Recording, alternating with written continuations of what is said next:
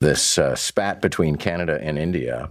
This is another one of those sort of historic things. And now it is putting a serious uh, wrench into the plans of a whole bunch of Canadians. Canadians who do business in India who are not going to be able to get visas to go there. But more importantly, um, it, I'm told this is a big time of year for people with Indian heritage to go back to India. There are a bunch of festivals, and apparently it's a very popular uh, time of year for weddings. And India's latest tactic is to say that they're not going to be issuing the visas that a lot of people need in order to be able to travel to India. Christian Leuprecht joins us, a professor at the Royal Military College of Canada. It's nice to have you, sir. Good morning, John. Okay, well, let's first, I mean, aside from the visa issue and travel issue and all that stuff, uh, get back to the idea that India may have had a hand in the murder of a Canadian citizen who the Indians didn't like because of his politics.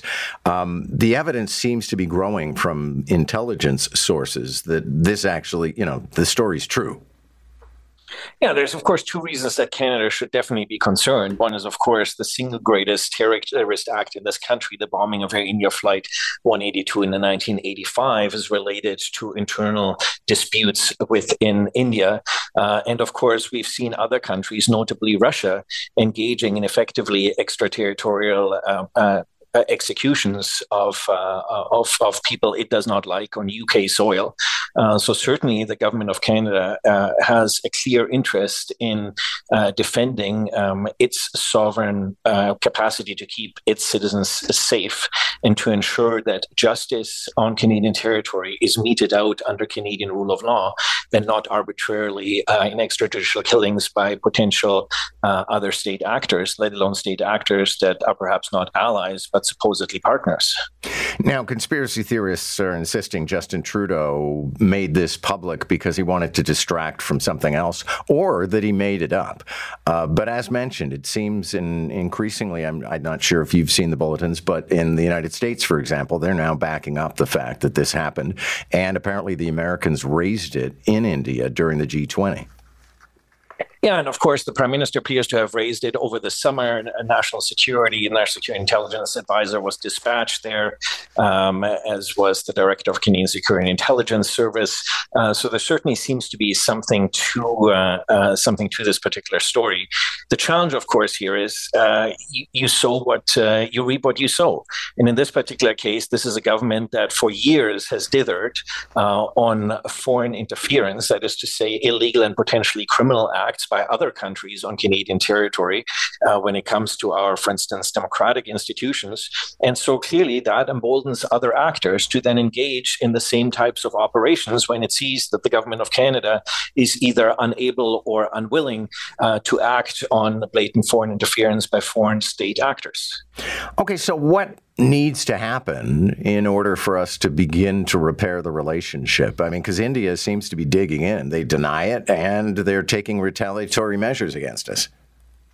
Well, so if we have concrete evidence, then presumably uh, we can make this an RCMP police investigation. And um, if we have proof beyond a reasonable doubt that can convict individuals, then let's let that process take place. And let's not needlessly politicize this or instrumentalize national security, um, even if it is only a perception that this may be for political ends.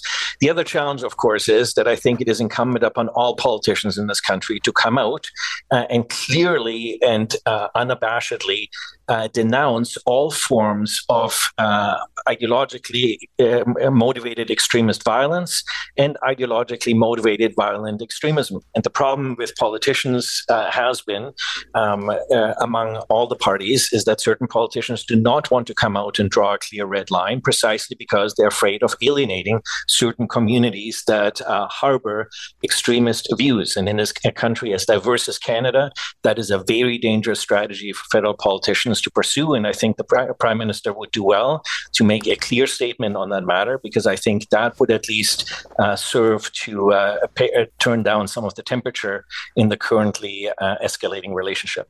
Okay, one last question for you. Was it the right course of action for Justin Trudeau to reveal this in the House of Commons, or should he have dealt with things on back channels in order to avoid this huge spat? Well, so arguably, he has been using back channels for several months, inviting India to join uh, the investigation here. Um, and his hand was arguably forced by reporting in the Globe and Mail. Uh, the question is whether it needed to be done so publicly and during the first, uh, during the initial sitting of Parliament uh, for uh, for this fall. Um, and there's certainly a perception that this distracts um, both from the very percep- public perception that the Prime Minister has been perhaps weak on national security and foreign interference on public safety, and perhaps it also distracts from some of the other issues that the opposition might be trying to raise. Uh, so certainly, um, the, the the timing makes it look somewhat uh, somewhat suspicious, uh, whether intended or not. Thanks a lot for this. Always a pleasure.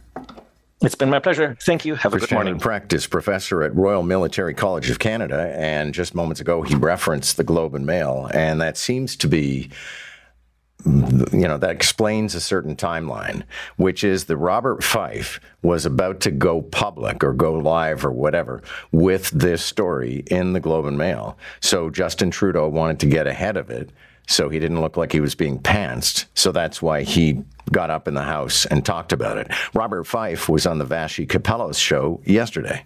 We suspended uh, trade talks, which were actually moving on at a very rapid pace. We suspended them, and we also suspended and stopped a, um, a Canadian trade mission that was supposed to go to India in October. So uh, it's pretty serious what's been going on here. And it's and the concern here is that this could escalate even more because the Indians seem to be digging in. That's Robert Fife